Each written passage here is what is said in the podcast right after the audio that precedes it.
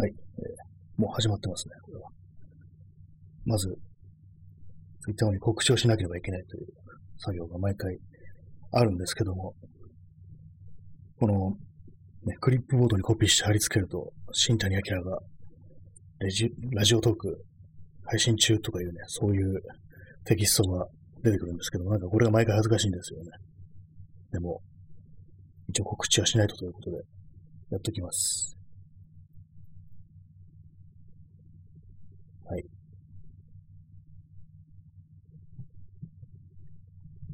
人数1。これ自分もカウントしてるんですかねよくわからないですね。まあ、そういうわけで、始まりました。本日は2021年5月の18日ですね。時刻は23時5分、現在時刻という。今までず,、ね、ずっと録音のことが多かったんで、この現在時刻を言うっていうのがあまり意味がなかったんですけども、生放送だと意味があるっていうことなんで、まあ、このライブ配信っていうのは、この配信はっていう項目があって、まあ、そこにまあ説明みたいの、まあ、概要っていうのをテキストを書くんですけども、まあ、今日はあの散歩や写真や映画やなんというか雑談ですっていう、全然こうね、人の注意を聞かないような、こう、テキストにしてしまいました。思いつかないんですよね。なかなかこう人を呼ぶという、あれがないですね。こうそういう、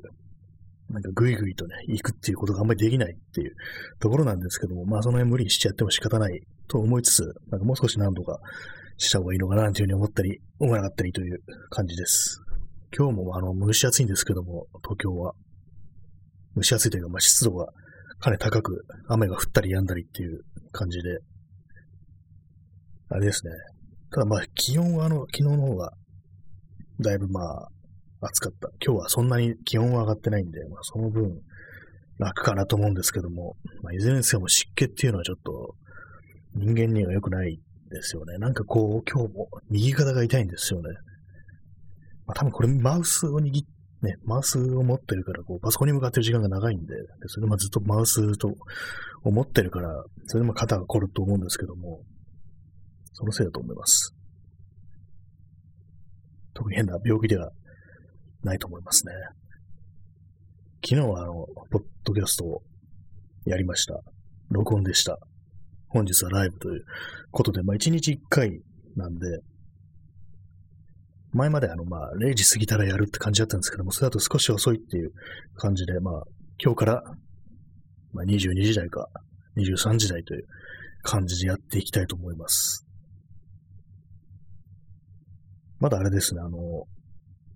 30分制限というものがなくなって今1時間っていう感じになってますね、このライブ放送は。前はあの30分までっていうことだったんですけども、話はね、こうまた、まあ、このね、ライブ配信の話がどんどん変わっていくという、そういう性質の放送なんですけども、あの、色鉛筆っていうのがなんかすごく大量にあるんですよ、なぜか。しかも微妙ななんか色のね、カーキみたいなやつが結構あったりして、でも使い道があんまないんですよね、これ。まあ、それだけなんですけども、まあ、こう、やっぱ絵を描かないとそんな色鉛筆なんてものはまず使い切るものではないと思うんですけども、まあ、もちろんこれあの、子供の頃からね、なんか使ってたようなものもあると思うんですけども、それ以外になんか知んないけど、こう、これいらないんだけどいるみたいな感じで、もらったものが結構あったりして、なんなんでね、こんな色鉛筆なんかもらってきてしまうのか、なんか捨てるって言われると、なんかついついね、もらってきてしまうっていうところがあるんですよね。前、昔あの、なんていうか、こういう、あんまいらないものとか、結構あの、フリマとかにね、出してるなんてことあったんですけども、昨今、昨今というかもう、ツイズやらなくなりましたね、本当に。結構、何年ぐらい前ですかね、7、8年前とかに、あの、大井競馬場で、まあ、多分定期的にやってると思うんですけども、そのフリーマーケット。そこにこう結構ね、友人たちとみんなで出店というんですかね、まあそんなスペースを取って、そのフリマで売ったことあったんですけども、結構その時は、あの、いろいろ売れて、まあ主にね、服が多かったですけども、CD とか服が多かったんですけども、かなり売れた記憶があって、確かも1万6000円ぐらいになったような覚えがありますね。結構あの、周りから不要品ないっていう感じでもうかき集めてそれを売るっていう。どうせいらないんだからね、売っちゃうから、くれみたいな感じで、処分のね、ついでにって感じでこういうふうに言ったんですけども、割になんか売れるんですよね。ちょっとこの時代にこの服はないだろうみたいな感じで。も結構年配の人とかが結構なんか気前よく買っていくっていうね、そういうことがあって、まあそれでまあまあな、ね、そう1万6000円っていうね、結構いい値段で、いい値段というかまあ、まあまあな売り上げになったなっていうことがありましたね。それであのまあ、場所、諸場代とかね、そういうのも払ってもね、まあまあの、あれになったっていう記憶ありますけども、まあ今じゃなんかもう、あらかたなんかいらないものとか全部売っちゃったんで、特にもう出すものがないですね。もう何年か前にもういらないものとか、もヤフオクだとかメルカリだとかで結構処分したんで、それからなんかもうあまり物が増えてないですね、やっぱり。カメラ関係のなんかレンズとかまあ増えてるんですけども、それはなんかこう売るのが欲しいっていうか、やっぱ使うかもしんないっていう感じで、ついついね、なんか撮ったり、撮っておいたりしてますね。割にこうなんか、こうあんま使ってなくてもなんかないないとちょっと、いざという時にみたいな、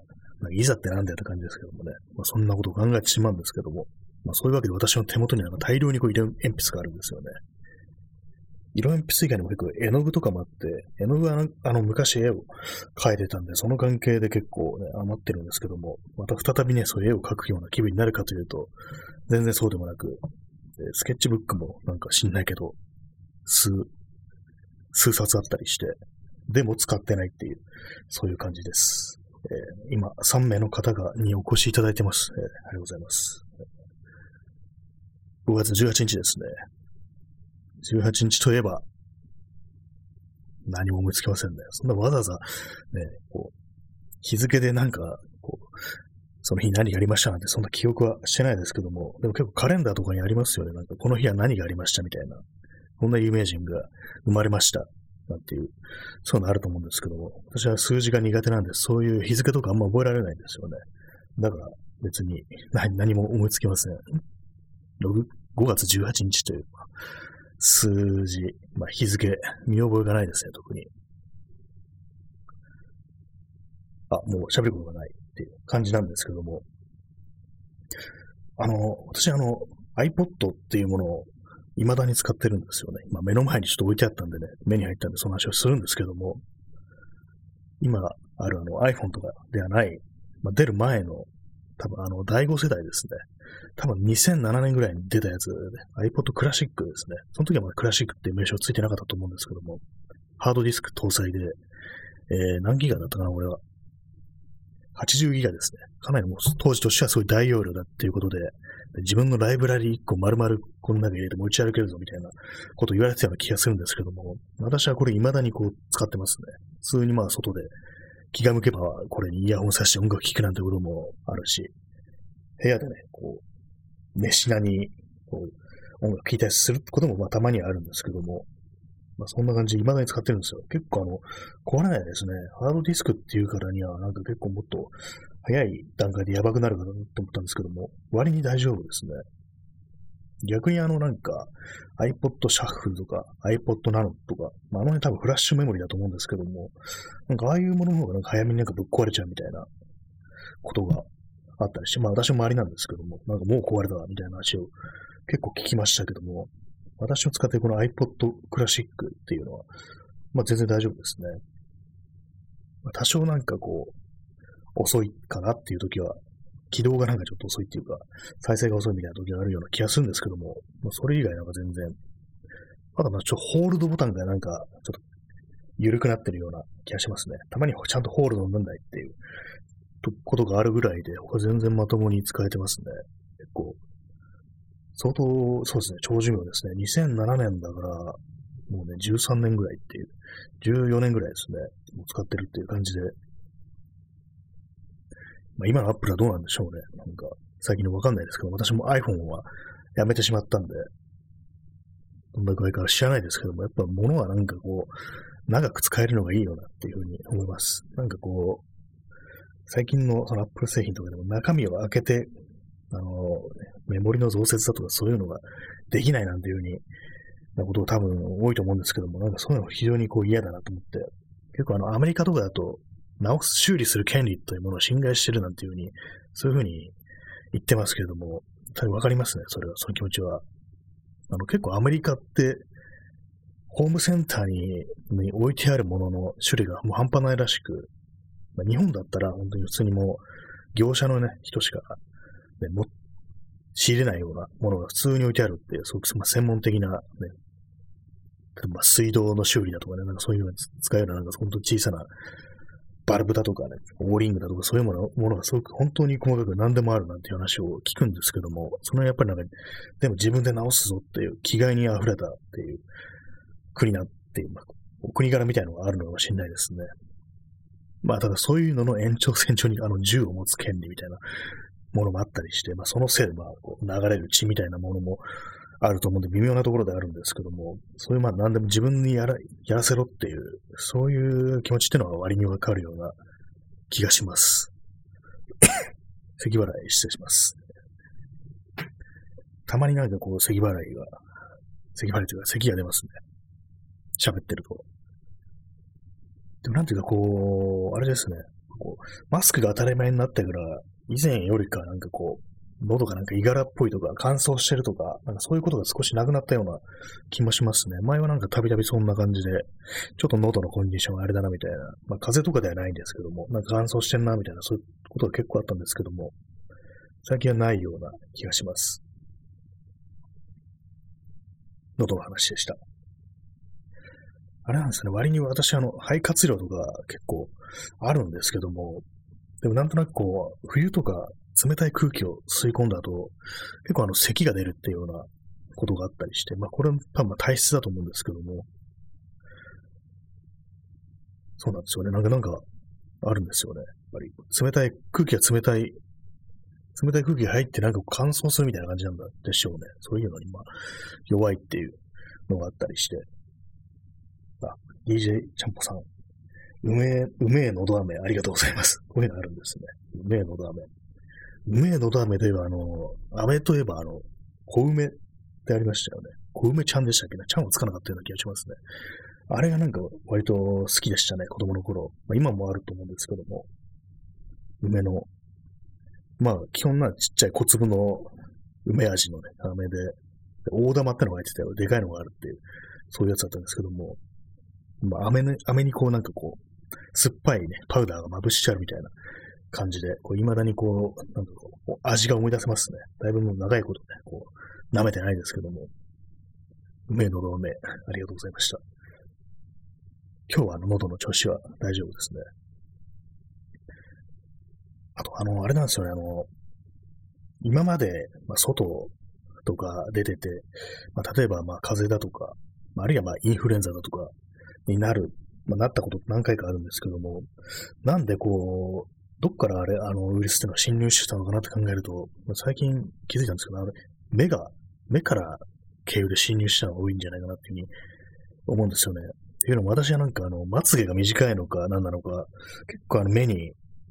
ゴミが入りやすいんですよね。でそれでなんかこう、やっぱりこう、目をね、ゴシゴシしてしまうというのがあって、それから、そこからなんか侵入してたっていうのは結構あるんじゃないかなっていうふうに思うんですけども、まあ、そうなるとですね、やっぱりこう、目に何か入るっていうことを避けるには、なんか何かしらこうガードしなきゃいけないわけで、でそういうわけで、あの、この間の、あれを見てたんですよね、こう、ゴーグルみたいなものをちょっと導入した方がいいのかみたいな感じで、まあ、今もなんかこう、それっぽいのはあるんですけども、ゴーグルタイプじゃなくて、メガネなんで、まあ、多少は隙間があるから、やっぱそうぴっちりこう、ね、閉じてくれるようなゴーグルみたいなのがあるといいのかなと思って、いろいろ見てたんですけども、あれです、あの、最初にこう、探したのが、あの、ヘイローゴーグルっていう、どういうやつかっていうと、何に使うかって、その、落下傘ですね。まあ、パラシュートで降下するときに、こう、目を保護するためにつけるゴーグルというのがあるんですよ。多分まあ元あの、本当に軍隊とかので使うようなやつなのかもしれないですけども、それをね、探したらなんか、あんまこう売ってなくて、さらに次に見たのが、あの、ジョッキーゴーグルっていう、まあ、馬によるときですね、ジョッキーという通り、まあ本当にプロの機種が装着してるようなやつっていう、そういうのがいいんじゃないかなと思って見たんですけどやっぱりなんかこう、あんまり売ってなかったですね。あんまりっていうか、まあ、ちょっと適正な値段のものが売ってなくて、なんか妙に高かったりして、結局やめたんですけども、でそんな中、ちょっとふと思い出したのは、あの、アニメのね、アキラありますよね。あれでなんか鉄夫がバイク乗るときにつけてる、こう、ゴーグルがあって、それがあの、バブルシールドっていう、なんかすごいいい名前ですよね。のがあって、それなかなかこう、なんか未来っぽくていいんじゃないかなと思って、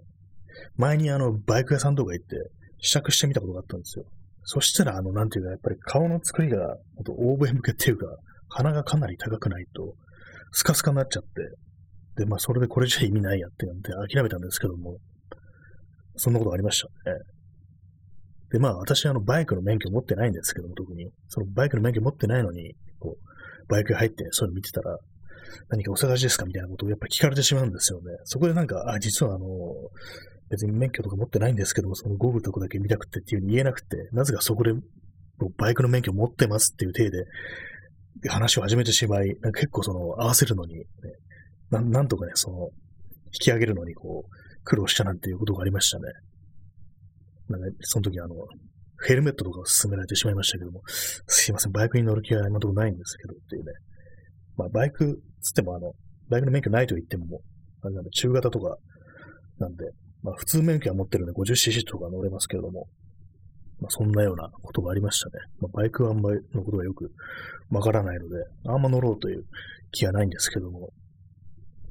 まあでも乗ったらまあ楽しいのかなというふうに思ったりすることはあります。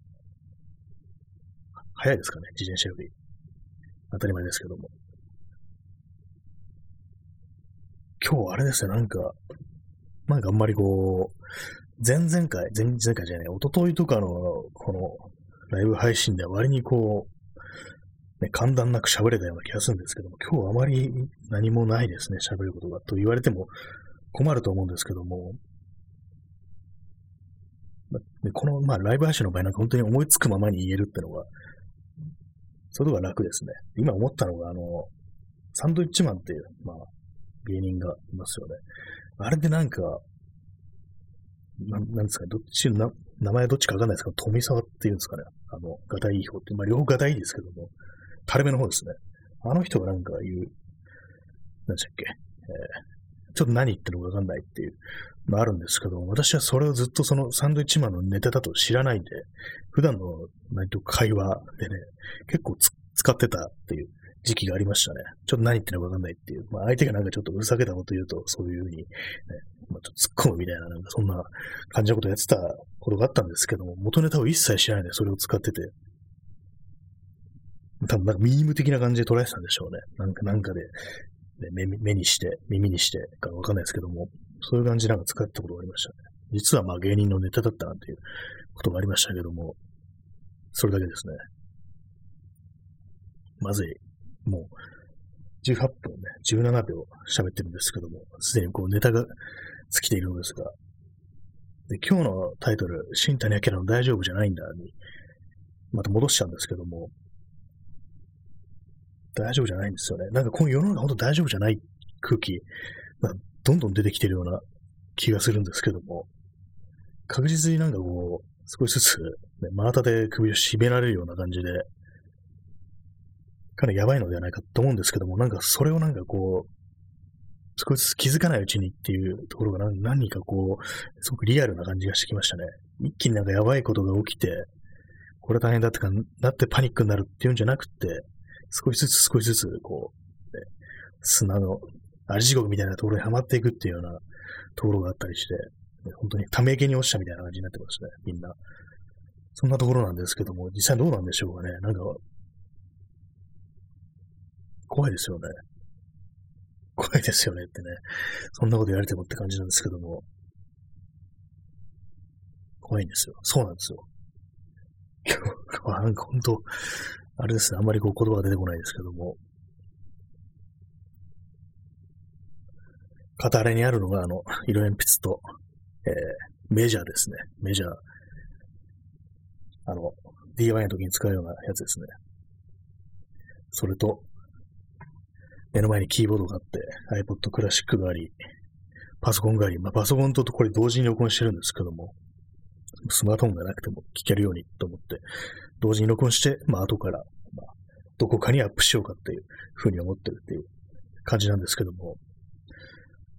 あ、そうですね。あと、旬の話題といえば、あの、コロナ、ね、みんな大好き、コロナウイルスなんですけども、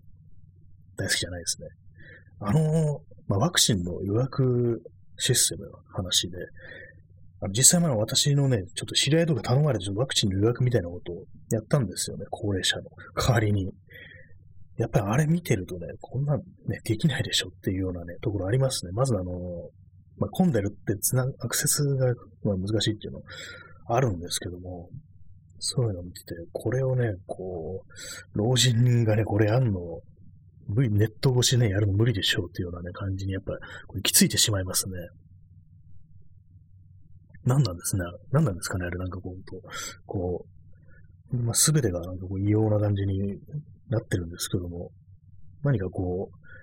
まあもうね、コロナ始まってから毎回言ってますけども、本当になんか奇妙な静けさが漂ってるっていう、そういうところで、一体どうなってしまうのかなっていうふうに、まあ言い続けてね、1年以上経ってるんですけども、来年のこととかちょっと考えたくないですね。まだなんか、まだっていうか守ってやばくなってるっていう、ね、ことが考えられて、あと2ヶ月後にオリンピックっていうのは本当にギャグとしか思えないなっていうのがあったりして、なんだかんだ言ってこう、ね、土壇場中止かみたいなことを考えてたんですけど、なんかやりそうな気がしてきましたね、これは。どうなんでしょうか。結構あのー、なんていうんですかね、あの、建築に携わる仕事をしてるとおぼしき人は、なんか結構中止すんなっぽい意見の人がいたりして、まあそれがあのツイッターとかで普段はこう、まあ政府とかに対する批判を結構絶法鋭くね、批判してるようなアカウントの人が割と何かこう、そのオリンピックに開催開催した方がいいみたいなことをね、書いてる人が結構いて、結構使いの二人ぐらいですけども、実は。まあそういう人がいたりして、意外にそうそうなんだみたいな感じで、強行破壊っていうね、感じで、まあえー、トリプル X さん、詳しく、はい。詳しくってのは、この、あれのことですかね。はい。オリンピック開催、強行派のことについてですかね。そうなんですよね。あの、まあ、いわゆるこう、アンチファとかね、反差別とかね、そういうことをまあ標榜してるような人が、なんか、やった方がいいみたいな風に書いて、やめたら死人が出るっていう風になんか言ってて、え、意外だなみたいな感じで、まあ、その、ね、その人のことあんま好きじゃないんで、で、まあ、フォローしてる人ってないですけども、全然こう知らない人です。全然知らない人なんですけども、なんか他のね、ツイートとか読んだし、なんか気に食わねえなとか思ってる人だったんですけども、でもなんかこう、その、5人賛成なんだっていうね、それはちょっと意外だなっていう気がして、やっぱりなんかこう、あれですよ、あの、建築に携わってるとそういう風になるのかな、みたいなふうに思ったという次第ですね。まあ、他はあのね、某有名なアカウント、なんとか、なんとかデモクラシーというね、そういうアカウントとかがなんか、なんか5人、5人ややる派とかね、なんかそんなような感じだったような気がするんですよね。まあ、あんま見てないんですけども、別にフォローもしてないし、てかブロックしてますんで。まあそういうね、感じなんで、なんかちょよくわかんねえなっていう。うん、まあ、やってるね、や、携わってるなんか仕事とかによってはそういうふうにね、こう、なっちゃってる人がいるのかな、というふうに思ったりしました。だからなんかこう、本当に、無理やりやるんじゃないかっていうね、気がしてきましたね。わかんないですけどもね。いきなりまあ、ね、富士山がバカ、噴火し、噴火して、ね、こう、一気にも全員死ぬかもしれないんでね、大地震とか同時に起きて、もう小学生の、ね、追突と、富士山の噴火と大地震と津波と原発、ね、メルトダウンっていうのが一気に同時に起こる可能性もあるんでね、まあそういう、何が起きるかわからないですからね。文明どころか地球が終わるっていう可能性もありますけども、まあそんな風に思ってるという次第でした。えー、時刻はただいま23時29分ですね。明日も雨なんでしょうか？なんか本当にずっと雨っぽいですね。なんか去年の今頃、まあ、全然晴れてましたよね。6月もずっとなんか晴れてて、で、7月が、まあ東京ですけども、東京はずっと雨、ほとんど雨だったような7月は。で、も8月でようやく、こう、梅雨が明けたなーっていうような記憶があるんですけども、今年はなんか5月からずっと雨で、どうなってしまうんでしょうか。やっぱりこう気候変動なんでしょうね。あの前にあの、まあ、ポッドキャストのあの、佐久間由美子さんの、と、あの、若林圭さんっていう人、あの、ワイヤードの編集長だった人、まあ、その人のポッドキャスト、たまに聞くんですけども、そこでなんか気候変動の話題になってて、まあ、その若林圭という人が言ったのが、まあ、気候変動、気候変動って、まあ、言って、まあ確かにその通りなんですけど、だけど、結構あの一般的になんかこう、普通の人たちからすると、そういうのってなんかこう陰謀論的な感じで捉えられてると思うんだよね、みたいなことを言ってて、なんかそれちょっとわかるような気がしましたね。結構あの、昔は、あれですよね。普通にまあ、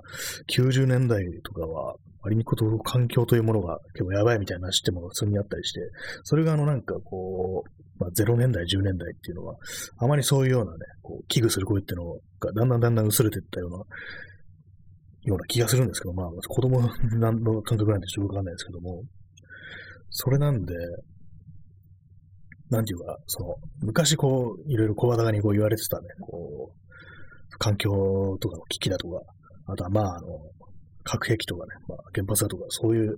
ふうに言われてた、その、反反作用としてなんかこう、そういうものが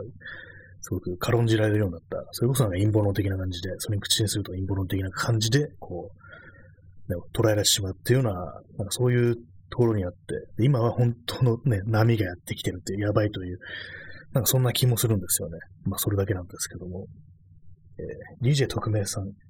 オリンピックは国民の大多数が賛同するようなイベントに反対すると敵が多くなるので、反オリンピックを唱えるなんて〇〇のすること、バイ、あいつとその無条件的賛同者。はい、ありがとうございます。まあ、わかりますね。これ、あいつ。まあ、あれですね。まあ、新しい社会運動とかそういうことを、ね、よく言ってた人からすると、そんなね、国民の大多数が賛同するようなことに、ことさら反対するとね、敵増やすだけだよっていうね。そんなんね、そんな反対するの極左だからみんなっていうね。やつですよね。まあ、〇〇ってね、伏せたのに私が極左っていう風に言ってしまうっていう、あれでしたけども、そうですね。まあ、そういうふうなこと言ってる人いますね。うん、まあ、みんながね、こう、ね、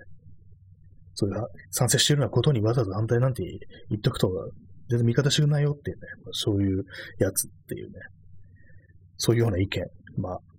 オリンピック反対すると極左っていうことなんで、私も極左になってしまいます、ね。極左の人数、今激増じゃないですかね、そう考えたら。衝撃の事実ですね。日本人の半分ぐらい極左になったみたいなことありそうですけども、まあ、まあ、極左同士ね、ちょっと頑張っていきましょうなんていうふうに思うんですけども、まあ、五輪ね、なんかあのー、別にコロナなくても、体操やばかったっていうのありますからね、まあ、クソ暑いのにやるのかとか、なんか、うんこ浮いてる海で泳がせるのかみたいなことあったんですけども、もうつい、ね、と、とんとなんかこう、うんこについてこう研究がなくなりましたけども、下水道浴のようなもんだみたいなことあったりして、どうなってるんですかね。そういうのもなんかこう、そのコロナ以外でのなんかちょっと懸念事項みたいなものが逆になんか言われてないっていうようなところがあって、一体どうなってますかね。なんかあの、冷房がないから、カチ割り氷でなんとかしろっていうやつありましたよね。完全にもう気の触れた感じで、あれですよね、なんか、ギャグ漫画みたいな感じになってましたけども、一体どうなってしまうんですかね。まあでも客がいないから、その、国書大丈夫っていう、ね、ことになったりして、まあただ選手が死ぬっていうことになるかもしれないですけども、でも海外から選手が来ないから、日本人のね、日本の選手だけぶっ倒れるみたいなことになったりして、なんていうことを今考えてしまいました。で本当なんか読めないですね。先がわからないですね。本当に普通に一体どうなってしまうのか全然わからないっていうところなんですけども、まあ、まあ、私も基本的にスポーツとか全然見ないんで、全く興味ないんですよね。結構こういう、まあ、事態に、こう、格好つけて、その、まあ、教育、義務教育だとかそういう時に、こう、ね、培われたそういうスポーツというものに対する反感みたいなものをね、わざわざ開示にするのはダサいみたいなこと言ってる人いますけれども、いや、それはっていう感じしますね。そんな、この後に及んでやろうとかね、できないじゃなくてやれる方法を考えてくださいとか、なんかそんなこと言ってるような、あの、まあ、ツイートいましたけれども、それはもう叩かれて当然でしょうみたいな風に思ったりもしますね。だからなんかこう、あの、まあ、某ね、水泳選手とか、の人にもう、なんか言うのがおかしいみたいなこと言ってる人いますけど、なんか、ちょっとよくわかんないですね。ちょっと何言ってるのわかんないっていうね、それこそあの、サンドイッチマンのあの人のあれが出てきますよね。その思考回路ちょっとよくわからんなっていうふうに思うんですけども。まあそうですね。まあ、五輪に関する姿勢としては、あの、私、あの、反対という、初めから反対、もう誘致すんなというか、まあ、五輪自体なくなった方が絶対いいですよね。そもそも、それなんですよね。なんかあれなんか本当に、言ってみればあの侵略みたいな感じにすら思えるっていうか、開催されたらなんか本当に一部が潤うだけで、ね、本当にこう、あとは泣いてるだけみたいな感じにしか思えないですからね。トリプル X さんありがとうございます。拍手ありがとうございます。そうですね、もう本当に五輪自体なくなれという、まあそういう話でございました。なんかブラジルとかも結構なんかひどいことになったような気がしますからね。なんかスラムの方とかからも叩き出されるみたいな感じで。なんかあの、そのブラブラジルというね、お国柄、まあ、事情あんまよくわかんないんですけども、なんか映画とかを見ると、なんかこう、警察が腐敗してるっていうイメージがなんか非常にあって、それがなんかこう、ね、武器を持って、ね、こう、なんかその、貧困層を追い立ててみたいな、ね、イメージが勝手に浮かんでしまうんですけども、実際どうなんですかね。多分なんかあのね、映画のエリートスクワットでしたっけ私見たことないんですけども、なんかそういうのに出てくるイメージっていうね、やつです。なんかそういうイメージがあるというだけでしたね。ちょっと変な偏見かもしれないですけども、そういうふうに思うんですよね。まあ、よその国の事情ってわからないですけども、あの、少し前にあの友人から聞いたのが、あの、ロシアで、こう、団地とかで、こう、あんますることなくって、こう、その団地の中とかにうんこ座りして、溜まって、で、なんかすごい、その異常に速い BPM の音楽をかけて盛り上がってるっていう、ちょっと、ね、ヤンキー的な感じの層がいて、まあ、それのことをあの、ゴプニクっていうふうに言うなんて話を聞いたんですけども、で、まあ、YouTube で、そういうね、その文化をね、紹介してる人がいたりして、それがなんか結構面白かったですね。そのゴプニク流のなんかこう、スラブ、スラブ流のね、こう、料理だみたいな感じですごい雑ななんか、こう、料理とかのレシピをね、公開したりするんですけども、あと正しいうんこ座りの方法。うんこ座り、ヤンキー座りとかじゃなくて、あの、スラブシッティングっていうらしいですね。あの、俗に言ううんこ座りを。で、みんなそれ、そのね、格好でこう、そう団地とかに溜まったりしてて、あ、トリプル X さん、詳しくいただきました。ありがとうございます。そうなんですよね。その5個に行くっていうのは、まあ、ファッション的にはあの、アディダスで決めるらしいです。なぜなら楽だからっていうね。なんか、スラブ的ななんかこう、スラブ、底辺スラブとしての誇りみたいなそういうものをね、結構、あの、前面に押し出してるっていうような感じで、それをまあ面白おかしく発信してるっていう。まあそれ、その YouTube や、チャンネルやってる人はどういう人かわかんないんですけども、実際まあそういう当事者なのか、それともっていう、まあそういう出身なのかわかんないですけども、ありましたね。なんか結構面白かったですね、そのチャンネルは。様々な。さっき言ったあの、レシピが、ななんていうんですかね、あの、小麦粉でひき肉とかを包んで揚げるっていう料理があるらしく、ちょっと名前忘れちゃったんですけども、それの本当に単純な作り方っていうね、やつがあって、まず小麦粉を用意する。おばあちゃん力もらってきたやつがあれば最高だみたいな、そんな感じで、でまあ、それをウォッカを飲みながら、ものすごい雑な感じでやっていくっていう、そういうのありましたね。結構あの、なんていうか、ロシア語の響きって割に好きかもしれないですね。なんか、独特のなんか巻いてるような感じっていうのが、結構あの、私はね、映画とか見て、ね、ロシア語の心地よさみたいなものを結構気づいたのが、あの、タルコフスキーとかの映画映画で、こう、そのロシア語のなんか響きって割に結構いいなみたいな感じのこと思ったりしたんですけども、まあでも全然わからないです。どういう言葉があるのかとか、わからないですね。あの、前にあの、この放送で何回か喋ってるあの、ストーカーっていうね、ビデオゲームがあるんですけども、まあ、ロシア産じゃないか、ウクライナ産ですね。ウクライナ産の、まあ、その、映画版のタルコフスキーとかの映画版と同じ原作のストルガスキーの SF 小説のストーカーっていう、ね、同名タイトルのやつを元ネタにしたやつなんですけども、まあ当然その中でまあいろいろロシア語、まあ多分ウクライナ語なのかもしれないですけども、確かにウクライナ語とロシア語って違うんですよね。あんまり結構あの、その辺のことよくわかんないですけども、でもなんか一部まあなんかちょっと同じような感じに聞こえてるような気がするんですけども、今何を映したのかな。まあそういうところでなんかこういろいろロシアがこう少しだけなんかなんかこういう言い回しすんだみたいなのをね、聞いたことがあるというね、話でした。まあ、とにかくあの、その団地とかにクソでかい団地が、まあ本当街全体団地みたいな感じで、すべてが団地で関係するっていうような、そういうところがあの、まあロシアの、ね、多分工業団地とかそういうあれなんですかね、そこにあって、で、まあそういうところに、ね、こう溜まってる、こうあんま未来がない感じの、ね、層をなんかゴプニクっていうふうに言う言うらしいと。GOPNYK ですかね、英語の釣りで言うと。まあそんなようなね、のがあるらしいです。ものすごいなんかね、こう、泥酔して、その、アディダスを着て、スラブシッティングをして、その、すごい、ものすごい BPM が速い音楽でなんか踊り狂ってるっていう。あのー、なんていうんですか、ハードベースでしたっけな？でしたっけなってなんだろう。なんそんなようなね、その名前のジャンルらしいです。あの辺のユーラシア大陸の音楽というと、あれさ、7弦ギターっていうのが、なんか結構あるみたいです。あのジプシー音楽とかの方が、から出てきたんですかね。そういうのの動画とかたまに見ることがありますね。はい、えー、DJ 特命さん。不良がうんち座りするのは地面に近い方が偉いから、だから車も車高が低い方が偉い。高いのが許されるのはバイクのハンドルだけ。あそういえばそうですね。確かに、車も低い、車高が低いっていう、なんか俺のやつはタバコ一箱分しか入らねえぜみたいな、なんかそういう、そう低さを自慢するみたいなカルチャーがあるっていうのを聞いたことがありますね。で、高いのが許されるのはバイクのハンドルだけって、そういえばそうですね。なんか、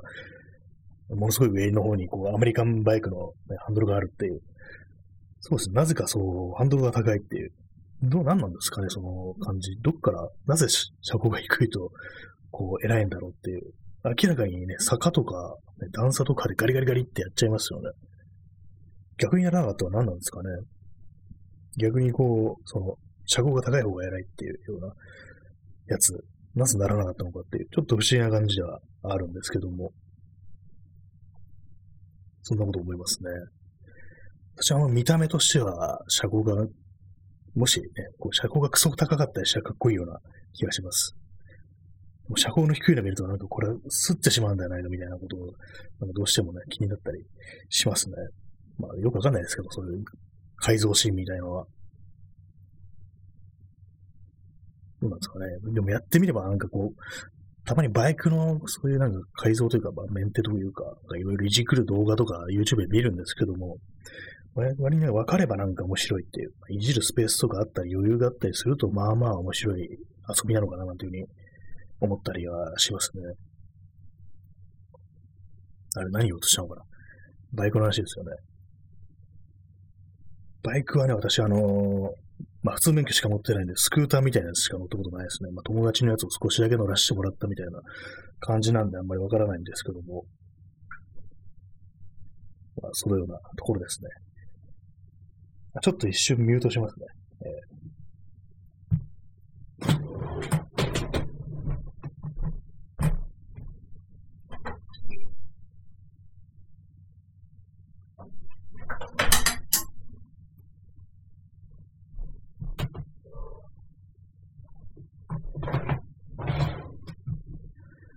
はい、お待たせしました。戻ってきました。恥ずかしながら戻ってきましたってやつですね。前あの、このポッドキャストの説明欄が、ポッドキャストから恥ずかしながら戻ってきましたっていう、よくわからない説明だったっていう、そういう時があったんですけど、そうなんですよね。バイクは、バイクのことはよくわからないです。車のことはよくわからないです。自転車は、あの、ロードとかのことはわからないですね。あんまりこう、前にあのギア付きのやつ乗ってた時もあったんですけども、結構わかんなくて、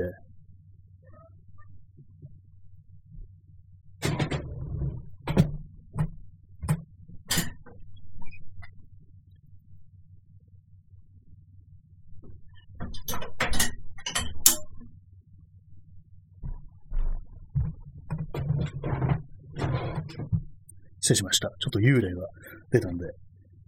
一瞬外しました。そうなんですよね。何の話したんでしたっけ？結構あの、こう、生放送で中断入ると何を話したのかわからなくなるっていうことがあるんですけども、そういう感じなんですよね。もうね、視界に入るものをね、こういう時は話題にするしかないんですけども、目の前にあの、ナルゲンボトルっていうのがあるんですよ。まあ、これ水を入れるボトルみたいなやつなんですけども、これあの1リットルのやつを私は持ってて、夏場はこれに水を入れてこう、外出るときに持ってったりするんですけども、1リットルイコール1キロってことで、その分の重量が、その、ただでさえ多い荷物に加えて増えるっていうのはかなり、あれなんですよね。重いんですよね。重くなるんですよね。しんどいんですよね。そういうのがあって、夏場でもなんかあんまりこう、ちょっとあんまり荷物持ってきたくないなって時は、その水を持っていかないなんていうことがあるんですけども、そうなると、結構あの、水分補給が雑になるというか、まあ、わざわざその後、どっか寄って買って飲むっていう形になるんで、それがめんどくさくって、結局水を飲まずになんか一日中、こう過ごすなんていうね、結構危険なことをやってしまったりして、ちょっと軽い熱中症みたいなやつですかね。それであの、頭が痛くなるなんてことが結構あるんですけども、その荷物の重量とその装備っていうものね、バランスがかなり難しいなっていうふうに思うんですね。特に夏とかは、汗とかかくんで、なるべく荷物持ちたくないんだけど、でも減らせないっていうような、そういうものがあったりして、で、割となんか最終的に全てを持っていくみたいなことになったりすることがありますね。結構、重いな、しんどいなとかね、そういうことを思いながら、こう、延々とこう移動してるなんてことがあるんですけども、で、まあ世の中の人を見るとそんなにまあ荷物は持ってないんですよね。人によっては本当に携帯と鍵と財布だけでなんていう人もいると思うんですけども、私はまあとにかく荷物が多いっていう、やっぱりカメラを持ってると増える一方なんですよね。で、まあ自転車に乗ってると、かつまあ工具とかを持ち歩かないとなんとなく不安だっていうのがあって、空気入れとそのレンチ類と、でまあカメラ本体、レンズ2本、三脚で、なんかいろいろこう、バッテリーとか、最近だとね、この、外付けのマイクとか、そういうの持ってたり、プラスね、こう、夏になるとサングラスみたいなのが追加されたりして、そこにね、今のボ、ね、水の入ったボトルとかなると、もうかなり、結構10キロぐらいの荷物を持ち歩くっていうようなことがあったりして、本当に今、こう、毎回毎回これなんとかなんないかなって思うんですけども、なんとかなんないんですよね。結構荷物がやっぱりこう、減らせないというようなことになったりしてて、結構なんかいろんなところでね、そういうなんか荷物が持って行ってしまうっていうのが、こういろんなところで出てて、困るんですよね。なんか常に持ってないけどなんかこう不安だみたいな感じに、ちょっと今日は観念めいた感じになってるところがあって、そこがなんか結構、なんかどうにかならなかなっていうふうに思うんですけども、これあれもしかしたらあの、ミュートが解除されてないところだったらどうしようって今思ってるんですけど、大丈夫ですね。多分大丈夫ですね。このボタン一発でこのミュートにできるんですよ。一旦オフみたいな感じにできるんですけども、マイクのアイコンをタップすると。それがなんか、どっちがオンになってるみたいなね、なんかそういうのわからない時がありますよね。こういろいろ UI 的な、デザイン的なあれですけども、これはオンになってるのかオフになってるのかどっちかわからないな、みたいなことって割に思ったりしますよね。あ、トリプル X さん、いい声、ありがとうございます。これ、この声でちょっと寝かしつけていこうかなっていうふうに思ってるんですけども、結構あれですね、あのー、ポッドキャストとかだと、後から、後からっていうか、まあ、ノイズ消したりするエフェクトかけたりしてるんですけども割にこの普通の素のマイクで撮る声となんか結構違って聞こえるなっていうのあったりして、あったりするんですよね。そんなところです。でもなんで、なんていうかこう、前、あの、ツイッター見てたら、こういう配信だとか、まあ、ラジオだとかっていうのは、声があんまりこう好きじゃないと、聞き続ける、見続けるっていうのは難しいっていうようなことをおっしゃってる方いて、あ、そうなんだっていうふうに思ったんですけども、割となんか私が他の人の放送を聞いてて、ちょっとこの声きついなみたいなのって、あんまり思わないような気がするんですよね。割になんか皆さんどの人もそれなりに個性があって悪くないなっていうふうに思うんですけども、どうなんですかね、あれも。結構人の喋り方っていうのを、結構あの若い人、まあ、10代後半だとか、まあ、20歳そこそこぐらいの若い人の声っていうのがなんとなくこう、結構なんか似てるっていうような気がするんですよね。まあ、私、まあ中年からするとそういうふうな感じに、ね、どうしても聞こえてしまうのかもしれないですけども、どうなんですかねなんか妙になんか同じような感じの、まあ、別に通りが悪いとかそういうわけではなくて、悪い声とかいいんじゃなくて、ただなんかちょっとみんななんか似たような声になってるなっていうようなところがあったりして、あれはなんていうかこう、やっぱりこう、ある意味しっかりしてるというか、ちゃんと通る声にしようと思うと、そういう風になるんですかね。一つのなんかこう、身につけた世間知みたいなところなんですかね。そう思うんですけども、割と街を歩いてて、まあ、お若い方とかって結構なんか礼儀正しいような、まあ、まあ、私があの、まあ、ね、男だっていうのもあるかもしれないですけども、だからそんな変なこと、嫌な思いすることがないっていうのもあるかもしれないんですけども、結構、まあ、ちょっとぶつかりそうになったら、あ、すいませんみたいな感じで、とかね、ちょっと道譲ったら、まあ、ありがとうございますっていうのを、割となんか、その、律儀に行ってくる若い人っていうのが多いような気がして、でなんか自分ぐらいの、ね、時だったなんか本当邪魔くせえなみたいな感じで、態度悪いね、そう、同世代が多かったような気がするんですけども、どうなんですかね。ああ、えー、クジアドリさん、えー、ゲーム配信者の健全な発声とか聞いててうっとなるところありますね。あ、それありますね。なんかこう、ちょっと無理をしてる感じみたいのは、なんかあるんですよね。結構脅迫的な感じっていうか、その迫られてそういう声になってしまったみたいな、適応した結果の声みたいな、そういうのを結構感じるようなところありますね。あの声っていうのは。まあ、落ち着いてみたいな風に思うときが割にあったりしますね。あの辺の人たちのっていうのが。結構あの YouTube だとかとかであの素人がこう発信をし始めた初期っていうのはなんかこう、本当にこう独り言的な感じで、結構あの、喋りながら、あ、とかなんか、そういうのが漏れてる人が結構いたりした気がするんですけども、今なんかあんまそういう人いないですね。しっかりとこう、通る声で分かりやすく、で、あんまこう、間を空けないようにっていうような感じのまあ、言って、ちょっと言っちゃうと、個性があんまないような感じに、ちょっと仕上がっちゃってるような、そういうところもあったり、すんのかなっていうふうに思ったりしますけども、たまにそういうなんかこうね、こう丸出しみたいな、日常丸出しみたいな声聞くと、ちょっとびっくりするところがありますけど、まあ、昔こんなだったよな、というふうに思ったりしますね。まあ、今後この放送はすべてあの、ゆっくりボイスでやっていこうかなっていうふうに思うんで、もうよろしくお願いします。急に本当にやったら面白いですね。ああいうのも。ああいうの使ったことないですけども、合成の音声みたいなものを。ああいうのもなんていうかは、自分の声とかやるのはまあやっぱり抵抗があるからああいうのでやってると思うんですけども、やってると思うんですけども、なんかそういうふうにずっと合成の音声でやってた人が、ある日急にこう喋り始めたっていうのがあって、で喋ったらなんかすごくいい声だったみたいなそういうのなんか最近ちょっと耳に、耳っていうか、その YouTube で見たことがありましたね。こんな喋れんのか、この人みたいな。まあ別にその私が、その、フォロー、フォローっていうか、追っかけてる人では、登録してる人とかではなかったんですけども、たまたまなんと、そういうのがあって。まあでもそれぐらい、ちゃんと喋れる人でもなんかこう、声出すなちょっとみたいな風なところってありますよね。割になんかこう、喋るっていうことに対するハードルっていうのは、こう、日本人の差がみたいな感じで割にハードル高いなっていう、そういうふうに思ったりしますね。私も最初、この、まあ、ラジオトーク始めましたけども、本当に部屋で一人で言うのが、喋るのが無理っていう感じで。で、まあ、じゃあ、自転車に乗りながらこう、ね、マイクで、こう、片耳の Bluetooth ヘッドセットで録音しようっていうようなことをやって喋ったんですけども、そしたらあの、風切り本でもう全然何言ってるかわかんないっていう感じで、じゃあ歩きながら、こう、電話をしている手で、こう、喋る手でね、録音しようっていう、そういう感じでその最初のハードルを乗り越えた記憶がありますね。まあ、ある程度やったらその自分の声っていうものに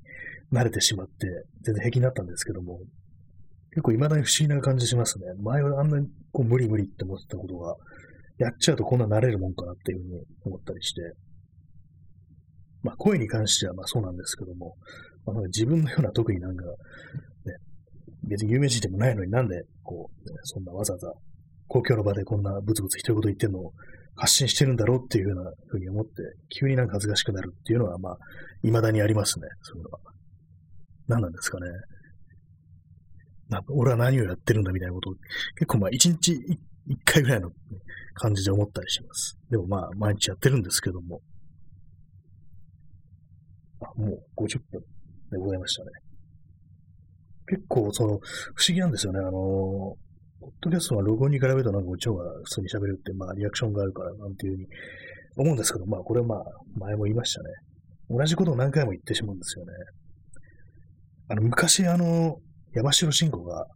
なんかなんかのテレビ番組で、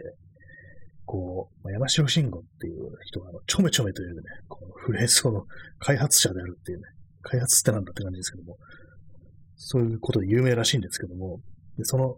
ちょめちょめの元ネタはねっていうような話を、なんかのテレビ番組でしたらしいんですよ。で、まあその番組で、まあそれ1回言うだけならいいんですけども、それを5回ぐらい連続でやって、なんか降ろされたっていうような話を、なんかこれ、三浦淳が言ってたんですけども、本当なんですかね。同じ話を5回して、して降ろされるっていうね。名前が山城慎吾で、ね、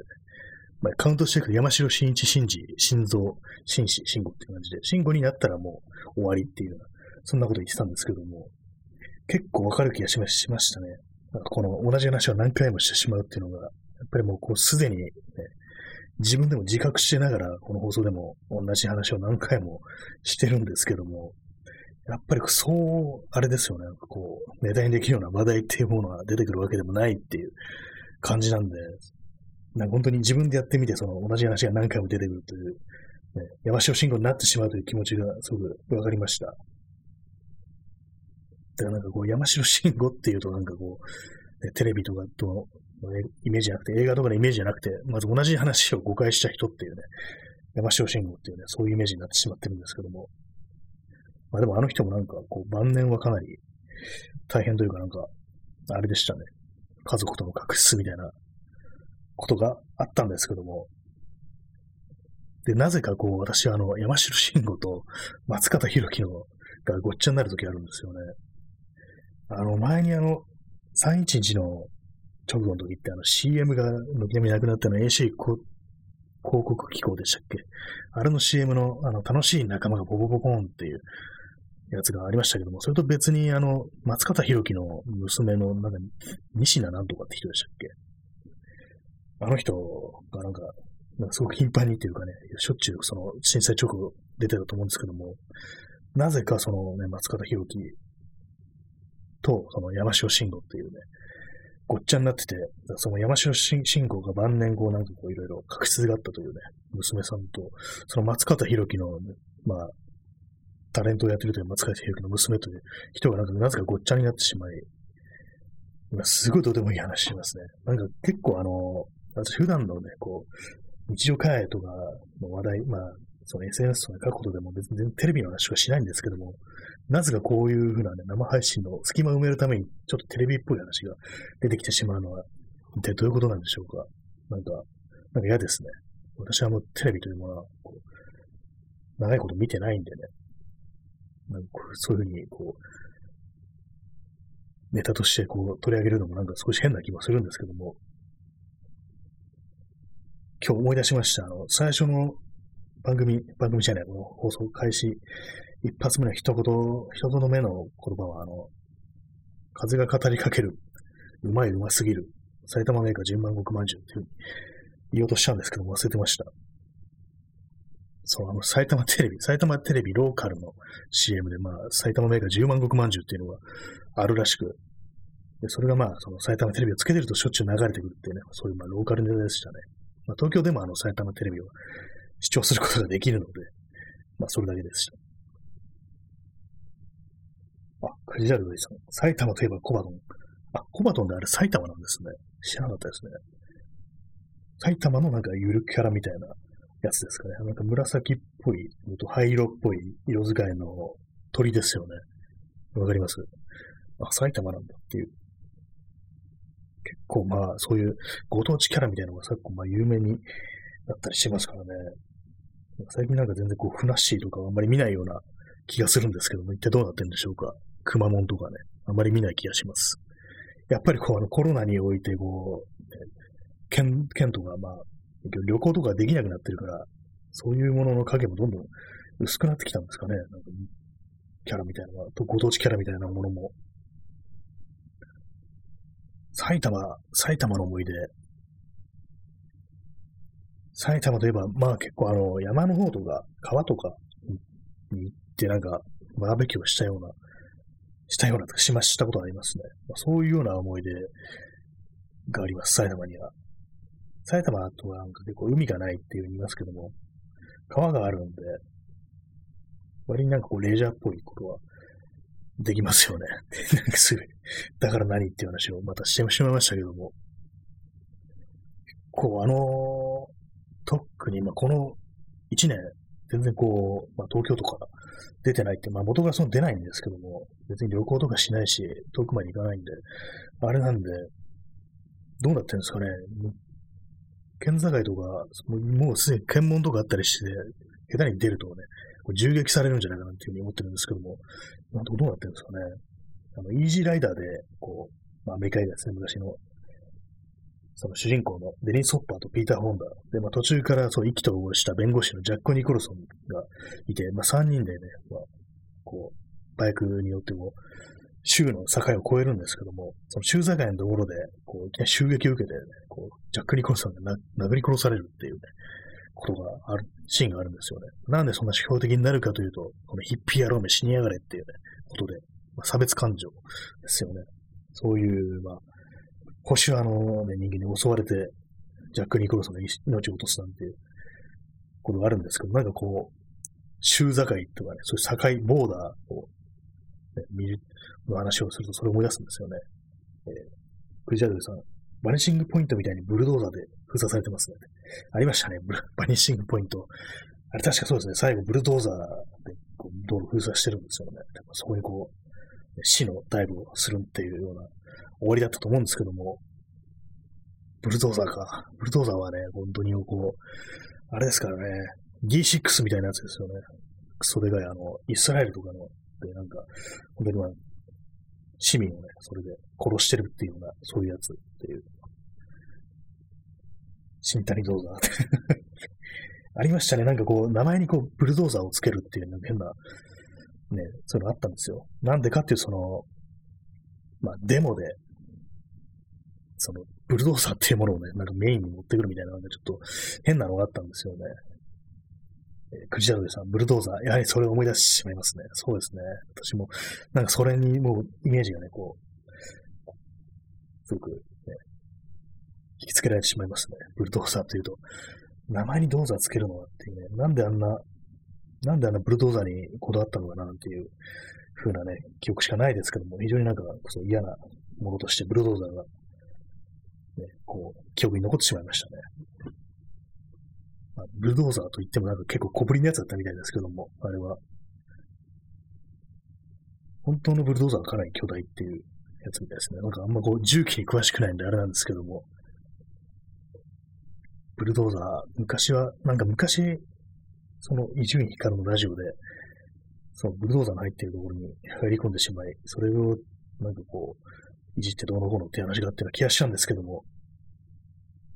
詳細は思い出せません。結構難しいですね。あの、この残り2分っていうね、ところでこう出てくる。あ、クジラでさん、ソーリントグリーンでボートを教え抜けるのもブルドーザー。あ、そうでしたね。あれも、そうでしたね。ありました。忘れてました。あの映画もなかなかこう衝撃的でしたね。なんていうかこう、部屋があって、家具がついてるっていうんですけど、その家具に、その、女性っていうものが含まれてるっていう、まあ、非常にそのね、なんていうかこう、女性別紙というか、女を物扱いしてるっていうような、そういうディストピアの、ね、そう荒廃した近未来の社会っていうのはありましたけどもね。なんでしたね、あの、チャールトン・ヘストン、全米ライフル協会っていうね、そういう感じでございましたけども。イスラエルの D6 反戦活動家を引き下ろしてますしね。そうですね、ありました、ありましたね。なんかそうそういうなんか内生臭いイメージしかないのに、なんかそういうものをね、こう、使ってしまったっていう、何だったんだろうって思いますね。あ、もうすでに1時間が経とうとしておりますので、今日はね、本日はこの辺りで終わりにしたいと思います。今日は本当にたくさんのリアクションとコメントありがとうございました。あ、DJ チャンポさん、爪切りなどの作業のともに聞きました。ありがとうございました。こちらこそ、ありがとうございます。まあ、爪切りがね、結構めんどくさいですからね。割に気の重い作業であったりして、切るときね、なんでもこんなすぐ伸びていくんだよなんていうふうに思ったりしてしまいます。まあ、そんな感じで本日はこの辺りで終わりとさせていただきたいと思います。一日、一日じゃない、ありがとうございました。